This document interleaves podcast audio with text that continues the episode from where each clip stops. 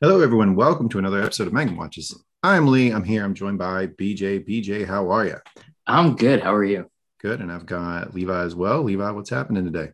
Living the dream. And I've got my Mangum Talks TV co-host Spencer. Spencer, how's it going? I'm in my usual state of surly. Okay, that's good. So that's exactly where we want you because we're going to do a movie review today. We are going to talk about the first Friday the 13th movie. So we are continuing on our trend of watching horror movies, but not just any horror movies, kind of the the OG, the origination for some of the uh, horror movie franchises.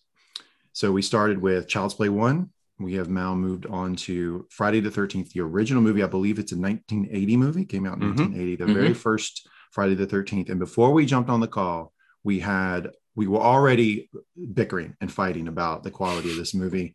Uh, Spencer, I believe you wanted to come out hot right away with your take. No, no, no, no. You started this off. This is a film that is near and dear to your heart. I want to hear your comments first so that I can bury them in the ground. And just Okay, for, so just I- for everybody, you know, we're, we're recording this on a Sunday morning. It's not anywhere near Friday the 13th. Um, and so, Spencer, I actually do want to know did you do what I did, which is watch uh, a, yet another horror film at ungodly hours on a Sunday morning? Yes, yes, I did. Very shortly before we started recording. This is getting to be a very interesting habit. There's something about watching horror movies on the Sunday morning that makes them a lot funnier. I, you know, it has a certain appeal to be able to watch a horror film while you're eating breakfast and brushing your teeth. That's a different element to it. Okay. Uh, well, I, I want to just right off the bat, like deal with this characterization that Spencer had there of me. Uh, this is my movie somehow, or that this is something that I wanted to do. Um, all I said is that I didn't. I kind of like the movie. I think that that now firmly firmly places me in like this was your idea, you terrible man, for putting this on me. You, you've Um, also watched it many times. Well, I've watched it multiple times, but like, I mean, you know, there was a, I mean, I'm, I'm 35 and these movies, I mean, Friday the 13th, the uh, Nightmare on Elm Street, Halloween, Child's Play. I mean, there's a reason that we're doing these movie franchises, right? They were salient Absolutely. to our age group. And like, when I was growing up, like the Jason movies were like very much in the zeitgeist of like middle school boys and like what they talked about. Like, it was like girls, sports, and horror movies. Like that's that was like kind of the trifecta. And we talked about the Jason movies a lot. So obviously I've seen this one, and uh, this one really starts the obviously starts the lore, and and it really sets. I mean, I felt like this movie, and we can get into the plot here in a minute, but I felt like this one set up for a sequel better than Child's Play one. Like I didn't think I because I, asked the movie to you guys like when, when I asked the question to you guys when we were reviewing Child's Play like does it after you've watched this does it really make sense that it spawned like 10 sequels right and th- I asked I asked it because I was also thinking about movies like Friday the 13th, right? Where I, I watched this movie and and if you watch it in a silo, it like to me, it makes a lot of sense that it spawned a bunch of sequels. It felt like they wrote it with the sequel in mind, as opposed to Child's Play, where it was like, well, we spent the last 20 minutes fucking killing this character.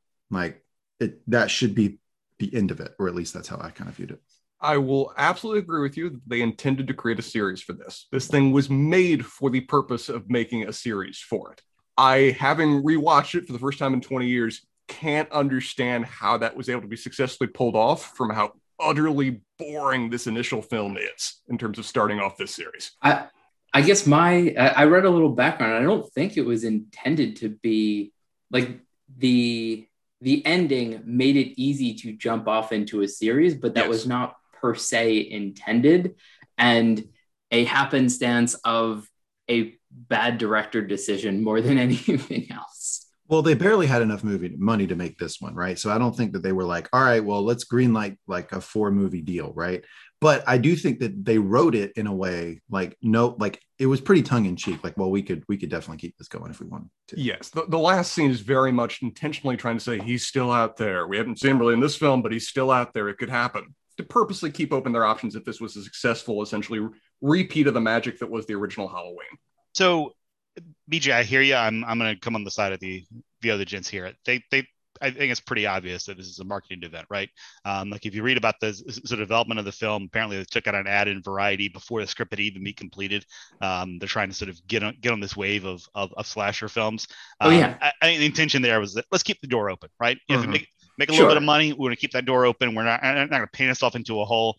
Um, now with Child's Play, we saw that it didn't matter, right? You just Right. Do whatever. It, you it want. 100 Yeah, percent just doesn't a- matter. Voodoo, but also, magic. the script co- took two weeks to write, so it's not like the the ad it, it was was particularly premature in in this you know long script writing process to to finishing the movie. So, all right, first off, you, you throw out it took two weeks to to to write, and I can see the smile on your face. Like that's like it, you're like you're you're shitting on it, and that's fair. Nobody's gonna say that this is like fucking Orwellian, right? But what I am gonna say is that like it was not uncommon for scripts to be banged out pretty quickly back then because movies were were coming out very very quickly. They were greenlit. They were low budget, a lot of them, um, and so like the idea that this didn't take that long to write uh, is not too like too off the off the needle for Sure. what was going on back then. But I, I do have a question for for all you guys.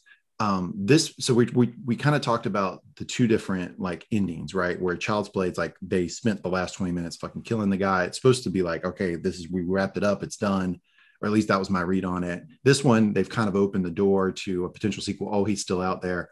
When you're watching a horror movie, do you like when they kind of that that last five minutes is sort of the final fright like that? I mean, it's a trope, right? Like the last five minutes of like, oh, hold on, the bad guy really wasn't gotten and he's still out there. Do we all like that, or is it is it just hokey at this point? I don't really like it. I roll my eyes whenever it happens. It's such a ho- it, it's it's become such just a common trope now that oh the the, the sequel is open, the, the saga continues.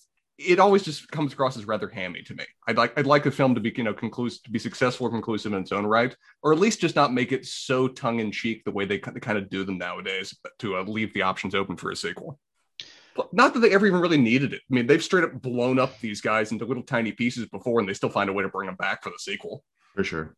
So I would generally agree that it's done very poorly. Um, in principle, I like it, right? Like this, this is possibly, I don't know if I've got like a, a top 10 list, but this, this has got to be like in, in the pantheon of like leaving the door open moments, right? Like there's this ominous move. It's very subtle. Um, it- they don't actually show Jason in a sense, like they, they, they show a, a, a, a dream of something. Mhm. Um, I think that's probably the best, the most cinematographically like nice way of doing it, sophisticated way of doing it. Um, so this is absolutely amazing. But Spencer, you're absolutely right. It can, can be done in a very hokey manner, um, and it's not very fun. Well, one thing to agree on with this one is that there's kind of two different ones when it comes to the end of this film. There's the dream sequence when very iconic, everybody remembers it when suddenly the animated corpse of Jason reaches out reaches out of the water and pulls her off the canoe. And then there's the scene after that in the mental ward of where she literally says, He's still out there. And the Yeah. camera just kind of fuzzes out afterwards. It's almost like they're doing two different ones of it. Yeah, well, I, I mean, I, I think it, it it was a very artsy way to end the movie, right? You end the movie on the lake, and there's a little bit of subtle bubbling up from the water. It's not quite Yeah. clear what, whether it's it's it's from Jason or not. It's just some subtle movement in the water. Um, Sure. Like that's that's an artsy move, right? That's that that's not over the top, which is the stuff that you don't like. Um, like th- this is this is this is good stuff. Um, now the actual plot of the movie is pretty pretty hot garbage. Um, but that part, the very end, that, that was very artistic. I have BJ. another question for you guys. Uh, no, go ahead. No, Yeah. You, you were going to kick the question to BJ. Go ahead, Spencer. Uh, yeah. So it's like it can be fine. Uh, I guess I interpreted it a little bit less as a. I mean, to me, it was less clear as a dream sequence and more of a like it could be this is what happened. Then she passed out and was committed to an asylum. But I, I do agree with you that that that it's a bit played out um, and can get hokey. Uh, it's fine. Like at you know, sort of at the end of movies or horror movies in general, like you know, the work isn't completed.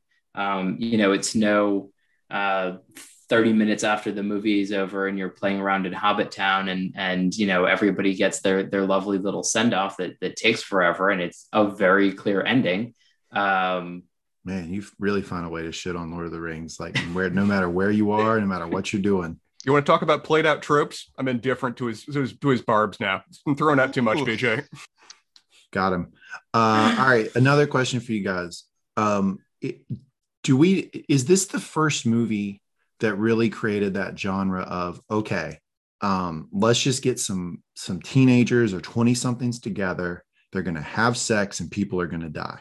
Like, because I feel like that became such a like tropey slashy movie of like, okay, they go to like the tent to have sex and then bang, the bad guy comes out and stabs them. Right. I feel like this movie might have been the first one of that because it got so popular that it became like parodied, right? Like scary movie franchise, I think was like predicated on making fun of that idea of like, well, you get to like hot early 20 somethings together and they have sex and then the guy is murdered afterwards. So I will say that it didn't quite feel like I mean, there is sort of the like because they're having sex, they're they're getting killed. It didn't quite feel like that in this movie. Um, it was more like they're alone now. That it wasn't it wasn't the like anybody that was sort of alone or separated from the group ended up getting killed, as opposed to like they're committing the sin and so they have to die. I think they almost emphasize that more in the sequels. It's it's an element of this. It's the main motivation of the murderer, as we turn out, that Yeah. people are distracted doing this. But I think it's become kind of part of the popular consciousness that this was like the trope codifier of that kind of focus in a horror film is that the kids that have sex die. Wasn't the first. I mean, like Texas Chainsaw Massacre and The Hills Have Eyes came out years before this. But I think this is like the popular consciousness moment that focused on it because it's in this one the killer's main motivation, and then in all the sequels, if you go have sex, you die immediately. Whereas in this one, not many people are killed having sex. It's almost like afterwards or when other people are off on their own. Yeah, I mean, don't don't disagree. I mean, I I I think you're. I mean, it's avoiding the main motivation, right? So like, it's it, it- it's intrinsic to all of it. Um, so I I don't see there being a distinction without a difference, right? It's uh, sex typically happens when two people are together, uh, except with you know um, some people who have wild exotic things. I don't know, Spencer, if that's you or not. Um, who knows? Different Um, podcast. We'll cover. Thanks that. Yeah, for, for explaining that, one, Levi. yeah. um, The, the Mangum Midnight podcast is coming out later in the year. Hey, Let's do it. Brand it. Right up. T-shirts. that's very good marketing, Spencer. Here Kudos for you. Um, I mean, sort of intrinsic to the whole thing. Um, but so, Terry, do you do you want to run through the plot before we keep going on about random things about this movie? Uh, yeah, yeah. Go ahead. Um, yeah. Who who wants to take the plot? I, I'll I'll take it in broad strokes. This is a this is a plot that It is should take on the back twenty minutes. Yeah. essentially there is a camp it is you know it's a real camp in new jersey we start in the, in the late 50s of where i think it's 1958 two counselors go off to have sex and as is the common trope in this film they are interrupted and killed by the cameraman most of the deaths in this film are camera approaches somebody screams it cuts out that's really how most of them play out these two kind of go somewhere. i think one of them stabbed the girl screams at the camera we cut to 20 something years later of where a young girl has seemingly, I guess, been dropped off by the bus outside of town and is trying to make her way to a summer camp, which is just now reopening after decades of difficulties. There was the murders back in the 50s. There was a boy that drowned in 57, random point, never going to come up again. There were various other fires and electrical issues. The, same family's owned it, but has never been able to get it started again. But the son's trying once more and has hired all these camp counselors for the purpose of getting the camp ready to go for when the summer season starts.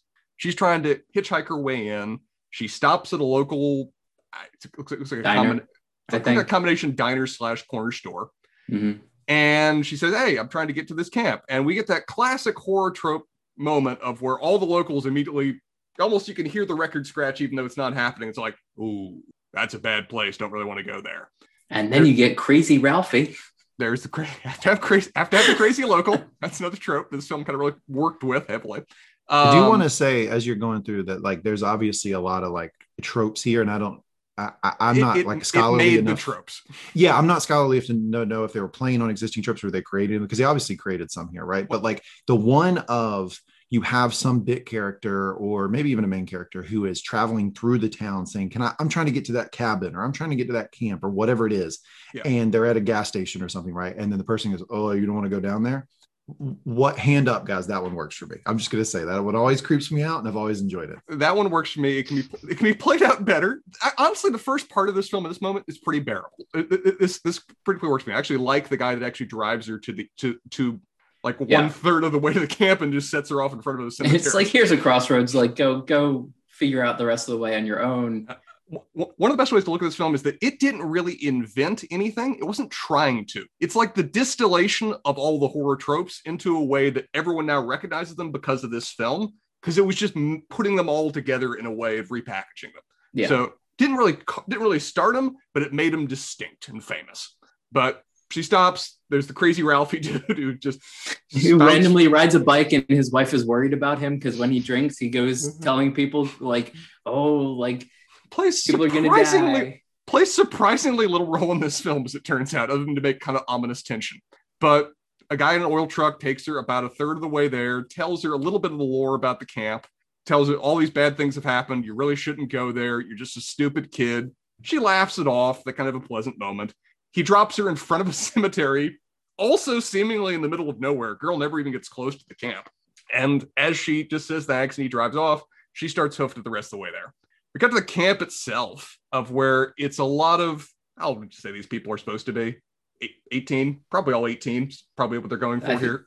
They're definitely maybe- not, but I think that's the goal. Also, Ambiguous teen. Well, it's got to be teen, right? Because like 25 year olds don't go to summer camp. Well, they're, they're the the counselors. counselors, yeah, But he, yeah, but there's still like an age gap, like you because you don't have old counselors, right? Yeah, mo- these I mean, most counselors I, I I went to a, summer, a couple summer camps growing up were like you know 16 to 19 kind of range. yeah. I would That guess seems like they could age. be in college, but Eh. It- they're purposely ambiguous for the sake of this of the amount of sex in this movie. Um, and also like weirdly, every like every dude is shirtless. Like when you first meet him in the camp, like doing things that shirtless and, and, and jean shorts. Ooh, with a very er, with a very late 70s mustache too to boot. Um most of the plot from here is pretty damn irrelevant. It's the kids are setting up the camp. Uh the one guy who's actually the owner is away for most of it. He's going to town to pick up supplies. A storm rolls in to disrupt things, and the kids just try to buy their time, bide their time while there's not really have much else to do. During which an unseen force starts picking them off one by one in various ways. Which what we I think I think one of the, one of the first ones we actually lose is actually the girl that's hitchhiking that's trying to get to the camp to be a counselor. Is she that- doesn't get to the camp. Uh, a jeep rolls up, and then she runs away, and then she's dead She gets slashed, get her throat slashed in the woods. We very purposely knife, we very purposely never see much of the killer other than briefly their hands and their arms. which are Uh, definitely not definitely degendered, which is kind of hilarious. Yeah, the, the, the, the cameraman. Um, but in terms of the actual playing out of the plot, each of the kids is then killed off in various ways until we come really much to the reveal at the end of the film. We can play out some of the kills, but those some of them are memorable enough, like Kevin Bacon getting an arrow shoved up through a bed through his throat. It's pretty iconic, just for Mhm. those reasons, because it's one of Kevin Bacon's first roles, and he's getting murdered brutally. Uh, girl getting a- an axe embedded in her head. Several people getting killed with arrows because it's a camp and they've got plenty of those around. But in terms of our cast, The sharpened spatula one was pretty great. Sure, there was the That that, that that to me really stuck out as like, wait, what is that? Stuck that's a out and stuck in. Okay, sure. Uh, I you Uh, know I, I guess you should get rid of the Bowie knife and, and go for the spatula. In terms of our designated murder victims, did any of them stand out to you other than the fact it was young Kevin Bacon? Uh, Not really. Um, the hitchhiker uh, girl, I think Annie was her name. Um, Yep. I, I thought she was just like a breath of fresh air, like like super sweet and just like you know happy go lucky. So like that part is a little bit um, rougher. Whereas the rest of the people, they didn't have a, a, a sort of overwhelming uh, charisma that that really stu- stood out to me. so the one woman who I think survived to the end that that seemed to be the love interest of the dude that owned the camp, but was like trying to leave to California and stayed for no particular reason and got caught up in strip monopoly, but didn't strip for whatever reason. What else Like- do camp counselors do when they're bored? I don't know. Eh, whatever. Um, but- I think the the Jack murder with the with the throat thing got me, but they, uh, I will say that the um this movie does so. Um, horror movies have changed my behavior in life. I just want to just admit this to you guys. So, Psycho um, made me get a clear shower curtain. So I always have a clear shower curtain. All my life, always has a clear shower curtain. okay. Um, this one, if I'm ever getting in a bunk bed, I'm checking the other. If I'm getting up, I'm checking below. If I'm getting below, I'm checking up. Always just change change behavior after I watch the movie. Just gonna point that out. Seems like so it's interesting that you bring up Psycho because this is basically the opposite movie, right?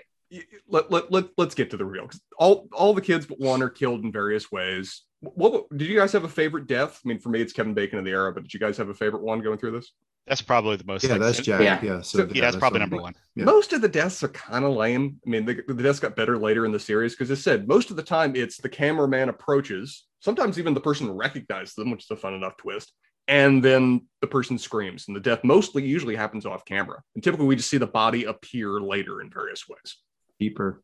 Um, for our reveal, our reveal is is that an old woman or middle-aged woman arrives at the camp later on, indicates she has got some prior history there, and it's revealed that she is the mother of that wayward mentioned 1957 drowning that I mentioned that I said earlier, Mhm. of where two counselors were off having sex, they were distracted, kid went out alone, fell in, drowned, and she has forever kind of haunted this camp since, punishing all the lax, sex focused counselors that allowed such a thing to happen generation after generation.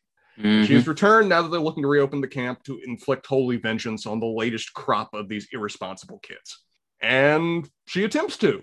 Not too successfully once she's now revealed herself. yeah, the, the bitch slaps were kind of funny.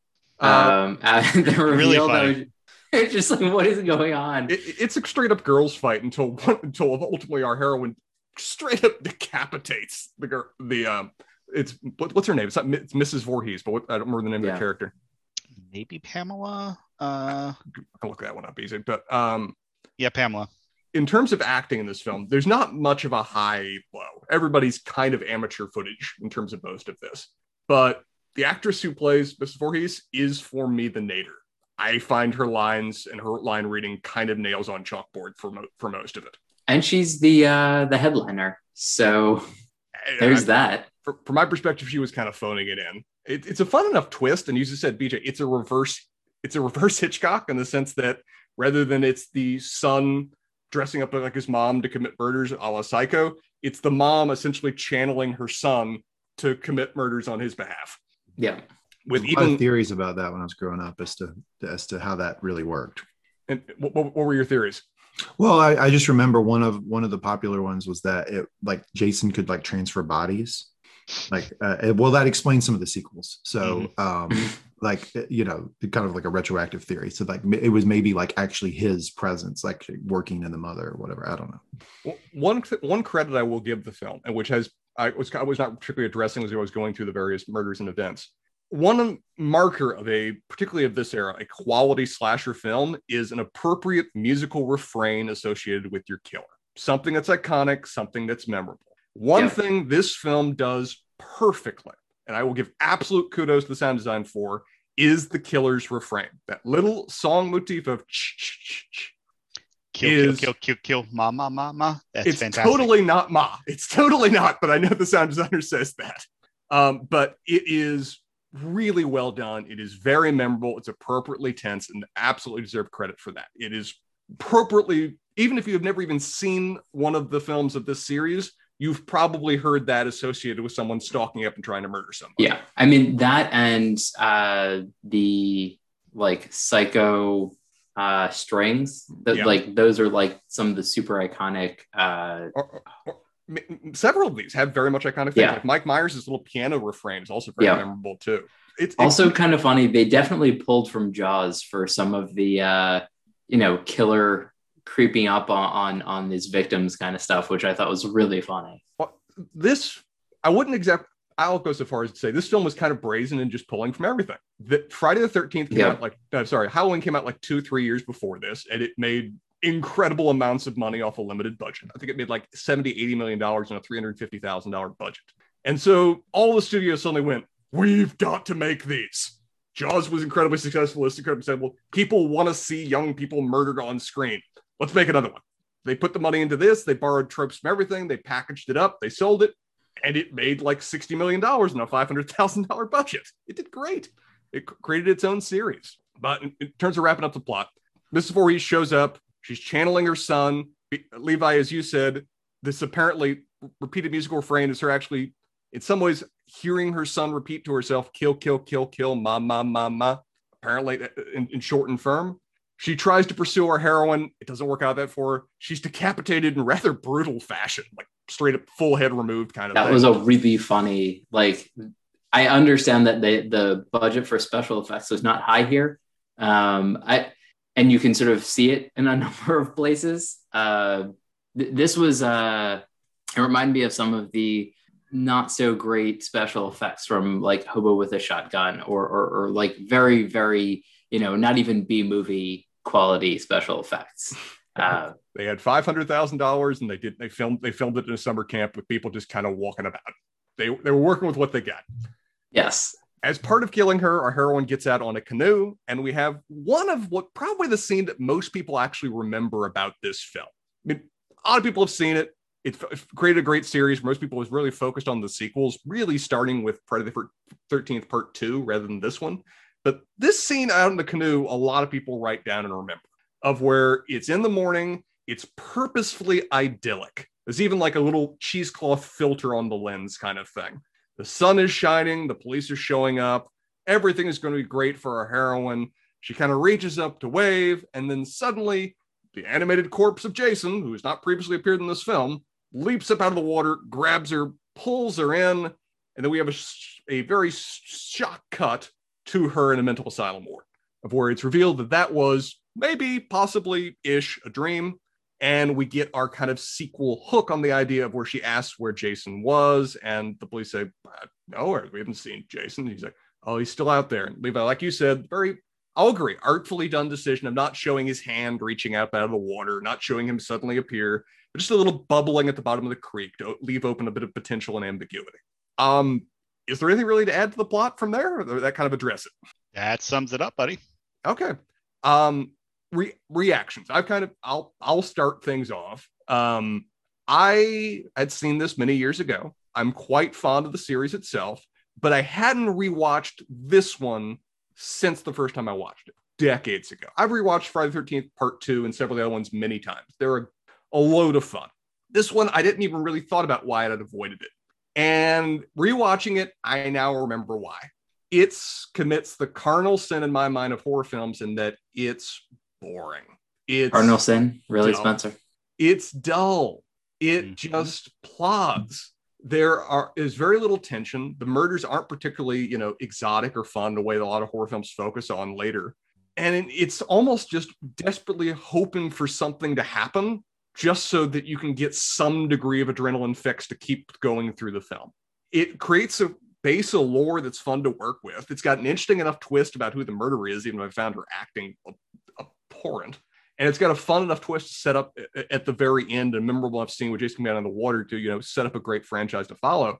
But this one, I'm legitimately surprised it did as well as it did and how successful it was in creating a multi-million dollar franchise to follow for just how plotting it is as a film to itself. So I'm going to make a comparison here um, that I'll alienate two of my co-hosts here immediately. So this is the George Mikan of horror movies to me.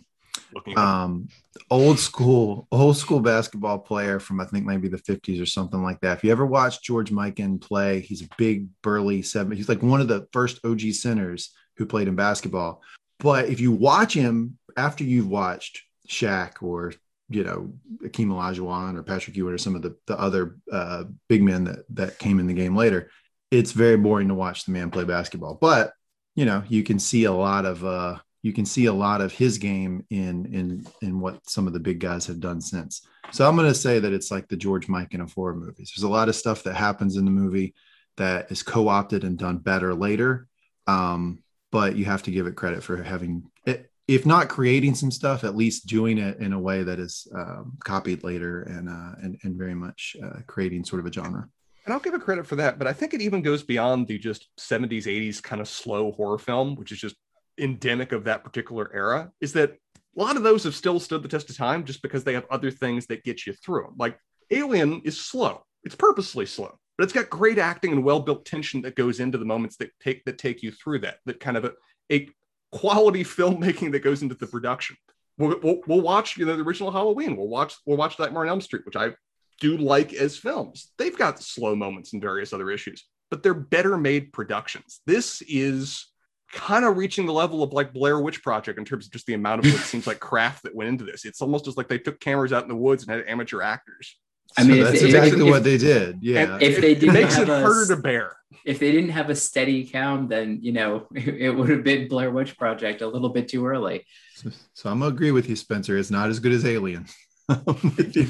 I'm with you there. The Alien does wipe the floor with this movie. It's also not Um, as good as some of the other ones we're going to watch later. I So think. the other thing that I think this movie doesn't have is it doesn't have any tension Yeah. per se. Like you know, there even Chucky had this aspect of like you didn't know exactly what was going on.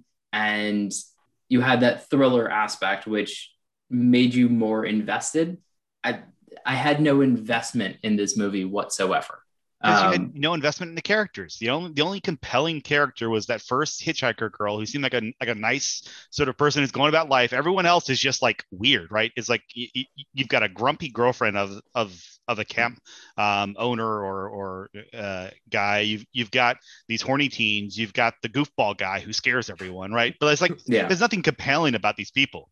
I had to double check that wasn't Dustin Hoffman because he looked so much like a young Dustin Hoffman for that little goofball dude. And man, he was insufferable. I don't Yeah, know that they terrible. want you to care about the character. I don't know that that's what this movie is doing. I don't, I think it's more like you know, it just it's like a fun. Okay, like I'm gonna watch this for an hour and a half and have a good time with it. I mean, I, I everything like here's the thing. Here's what I'm struggling with. It's I, I like the movie, but everything you guys are saying is true. that doesn't stop me from liking it. Like I, Yeah. I understand exactly So- what you're saying. I, I guess the other thing about this movie is I understand this as like a date movie because it's not particularly scary. Like there's nothing going on, so you can like talk throughout it, do whatever else it is you want to There's do in enough the sex back scenes of to make a little bit of a weird tension with your date. Yep. dark movie theater, like you know whatever. Yeah, it's a weird kind of thing where for it's a film that's you know it almost has an element of like 80s reactionary. Some of the sequels play this up more of where you know kids having sex get killed kind of thing. But as you said, it's the perfect snog fest of where you get in, not much happens, you get in the back. yeah, What was yeah, that? There's Snog, a term. Snogfest. That's a Snogging term. in the back of a, of a movie theater. This is where we're going. Um, I also want to put in that the cop showing up and just random, like, well, not randomly being called away. We pretty much know what that was for. And it's like, you guys aren't smoking any of that reefer, are you? It was Oh, a yeah. weird dare announcement in the middle of the film. So one thing I liked about this movie is that it like so we had some outdoor scenes in Child's Play, but they were clearly on a soundstage. Yeah, Mhm. this was not. This was not, and you was clearly shot at night, and that that some of the some of the lighting like was more interesting than what you would get in like an 80s or 70s soundstage. No, it's true. Yeah. It's- it's- Um, because they shot it outside at night. and a lot of the nature sounds. And I mean, they did have some issues where lighting a single small candle had interesting effects on on the lighting. But I definitely do agree with you uh, that there was a lot of they did reasonably well with like the framing and uh, nature that they had to work with. Mhm. Um, I, I think Well, it's, except for the fact that it's a full moon, right? Um, yeah, Like and then that would be surprisingly bright. they But- they they are relying on a lot of cloud cover um, and even when the cloud cover passes apparently light doesn't pass through i mean maybe it takes like like 20 minutes for for light to get get, get from the moon to the earth um, but it's a it's a little suspicious um, like it's it the lack of lighting is is a thing um, but it very clearly is like real right it seems Yeah. real in a sense Uh, yeah, yeah, that's and- what for. Yeah. I, I think this to might credit- might tip off the uh, appreciation that you have for certain Game of Thrones episodes that some other people are frustrated with. Oh yeah, the long night where people claim they couldn't see it. Well, I look, I could see it. I understand some people couldn't see it. But I don't know what to say about that one. I'm waving my white flag. I, No. enough people have said they couldn't see. It. I'm, I'm, I'm absolutely with, with you though when it comes to the idea of they f- the fact that it was filmed gritty is to its service. The fact that it was filmed on Yeah. site with what Mhm. appears to be natural lighting to a certain degree adds to certain scenes. Like that one scene of when the girl's going out because she hears a child calling or when Mhm. she thinks the child, and the floodlights come on and the rain's coming down. It's pitch black outside the floodlights. It, it's not necessarily effective tension, but it's still filmed well to do that if it was done a bit better. Yeah, Floodlights. Yeah, that's what they were using, Spencer. Yeah, that that. Thank you. That and that's what I think um, creates some like interesting like like uh, Mrs. Voorhees. If I like Mrs. Voorhees, like when Yeah. she she's almost like coming through the darkness, almost like when you Mm. see her face. Um, it was pretty cool effect. one one thing BJ and I were talking about before we got on is that this film was pilloried. It was hated by some critics to the point that they actually purposefully tried to encourage people to harass the actors and uh, producers for it. BJ, with respect to uh, e- uh, Ebert, Siskel, I think. well, Siskel and Ebert as a team, they published the address uh, of the producers and of the lead actress from the White One played Mrs. Voorhees. I think BJ, you know, they actually got the act her, her address wrong. Yes. And They- so who knows where the hate mail Disco got Nero used to be sent, but- trolls. Uh, what Yeah. about that? I didn't know that. they Wow. wanted they wanted them to send they wanted all the people that were watching the program all the fans to send them hate mail they wanted to encourage them to tell them how bad they were this is a horror film they never do it again but it's not for any of the reasons we mentioned it's not you know poor into production it's not bad writing it's not any of these issues is that they deemed it excessively violent and encouraging violence Uh, that that ship sailed what, just a what- few years after that. but with, but with the, the the reason being is that people will watch this film because they want to see the kids get killed. And my Yeah. response to that is, yeah, Yeah, that, exactly. that, that that's kind of the appeal. That's about right. that's- Yeah. That's, that's yeah, it's war movies. Yeah. It's Um, slasher as I remember, Siskel was a bit more of a stick in the mud than Ebert. Um, and so like they had like a good back and forth, but They hated this film. yeah, Um, in terms of one thing you mentioned was that part of the reason this film is important is that it does set up all the lore for the films that come afterwards, and that is very important. It is factoring into what is not necessarily well executed, but more interesting, I think, back fifth when Mrs. Voorhees herself shows up and we go into what the motivations of the characters are and what gets this whole started. And I Mhm. think that does deserve credit because it is a vaguely kind of unique motivation compared to some of these other slasher films, of where this isn't like, you know, escaped maniac from an asylum. This isn't, you know, a mass murderer that people burned alive. This isn't somebody, you know, infe- uh, voodoo spirit inf- infesting a doll. This is just a really pissed off mom who lost her son that's looking for some degree of catharsis for for this crime that was never dealt with. And that's for a lot of these other slasher films, it feels to me it were kind, kind of a unique way to start. Yeah, I agree. I mean, I, I think that the it sets up. I mean, the the the the strength of the film is that it creates the Jason character and gives you just enough backstory that you can then start painting on that palette, right? Like, I mean, that's that's what that's what the movie is. I mean, I, I I'm not going to argue with you guys that it's like a super fun watch. Like, I mean, I like. Well, I guess I'm, I'm not, I guess I'm not saying that. I mean, I understand what you're saying when you say it's boring. Like, I, I do understand what you're saying, but I mean, I still think the movie kind of does what it set out to do, and it spawned, you know, uh, obviously this character that they were able to do a bunch of different movies, and it became super um, relevant in the cultural zeitgeist. So I don't know. I, Yeah, I, Did- can't, did I can't I can't fault its appeal and I can't fault success. It made its budget back a hundred times over. yeah, It absolutely struck a chord. It, it knew its moment and it came out with exactly what people were looking for. And it does that. I think other films have done it significantly better. I think a majority of the films in this own series have done it better. For, for, uh, for Friday the Thirteenth have done it better. But it starts the, it starts the ball rolling. and I think this is sort of one of those genres where it takes a little while to really hit the stride of what they're trying to do and and like really clarify their vision. Um, I, and I think it happens a lot in a lot of media where you're not really sure like what what you want to be doing with with the story. Um, I I think one of the things that this film actually may actually struggle a little bit with is just what you mentioned is that it doesn't exactly know what box it wants to be in. It's it's hidden a lot of notes, it's drawn a lot of influence from other films, but it's not entirely clear to itself what it wants to accomplish with this. And I feel like the slasher genre isn't there yet. So it doesn't know that that's what it wants to be. Well, I mean, we're, we're gonna wa- we're, we are going to watch Halloween, the, the, the predecessor that got the whole ball rolling uh, here, probably even next. Yeah, So- Halloween two years earlier. I, Yeah. it I understand that they have different backstories, right? But did I mean it obviously the Jason character copied a little from Michael Myers, right? God, yeah, sure. like I mean, no, the no, sort no, of like no, wearing coveralls and like just notably voiceless. not in this film. Yeah, yeah, yeah. Yeah. But it- I mean, that that character eventually. St- I mean, like because Michael Myers came first, and like yes, there's there's just a lot of overlap. Like, the, look, I'm not a big fan of the Freddy Krueger character. We'll get to that, and and the whenever we Nightmare on Elm that. Street. Yeah, I find that to be a little hokey for me, uh, and I that's after watching this. But um, but it, I, I do I will give that character credit for being like distinct, right, and like different. Jason, Michael Myers, a lot of overlap. hmm I mean, they talk about like this film was was capitalizing on the success of Halloween and just like, yeah, we're basically going to do that, but with a slightly different story. at camp. And- yeah, yeah. Mhm. yeah. And That's, that's, that's okay. Well, unless somebody else, have, unless anyone has any further to discuss with it, shall we do ratings? What, what everybody would score this on an A, B, Um, A to F scale? Sure. Yeah.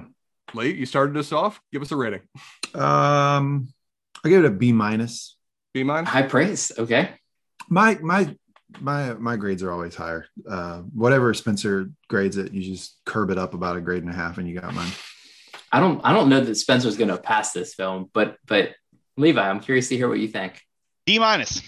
Um, this is uh this is not that great of a movie. Um, it, it has has some interesting parts, but ultimately is too slow. Um, I mean, look, this is the Star Wars of, of, of horror movies. Like it's not that interesting. Um, so yeah, I'm not going to take the bait there. Keep going. BJ, Um, I, I think the the uh, D area is where I'm gonna go with because there's gonna be worse stuff, and I have to be able to go lower. Um, but that's probably the only reason that I'm not failing it. So you- uh, like it does have some successes, I guess. You know, with the music, it you know was shot on location kind of deal, but I yeah, there's nothing in it for me. Yeah, I, I, I can't fail. I can't. It, it it is a successful film. It is. I only I would only give a failing grade to a film that is literally unwatchable. That is literally like a, a- utter failure just from a movie making standpoint. It's BJ's not got bad. one ready for you. BJ's got one in the chamber. We'll, we'll get there. It's a D. It, it, it's had uh, uh, it, it, it, my, my mind, it gets a D rather than like a D minus because it does have its successful moments. It does have its successful draw, even if the overall package is pretty dull and not particularly interesting. But it has those little kernels that have become very much better off done in the sequels that will follow. George Mikan, the George Mikan of horror movies. I mean, so my Based question we're saying, is thing. can we find a horror movie that is better than Ravenous? Because so far, we have not anywhere near crested the, the I think glory we'll get there there is with Ravenous. Halloween. I honestly, I think some of us will think Halloween. We're going to try the original Halloween and we're going to try the original Nightmare on Elm Street, and we'll see how either of those do. I, I, given that we're going to watch those next, I'm curious to ask: Have who here has seen both of them or either of them, and how long ago was it? I've seen Halloween many times. I also watched it um, in a film like analysis class in college. So I'm gonna like sound like really smart on this podcast about about that one, um, but not not through anything I've, I've done. But like I, in part because of that experience, but in part just because of like watching other horror. Like I like horror movies. I really believe that Halloween is a legitimately good movie. Like I'm not talking about like you know among slasher movies. I think if you place it among other good movies, it does a lot of like really interesting stuff. It creates a lot of like stuff that gets done later from a filmmaking perspective. I think Halloween is a legitimately good movie. Friday the 13th is successful, or not the uh, A Nightmare on Elm Street is successful. Freddy Krueger, not my cup of tea. Levi.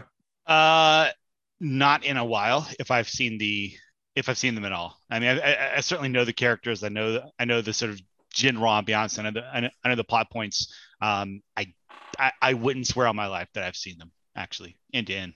Uh, but I will say that that Halloween has the the, the highest chance of, of being at Ravenous, right?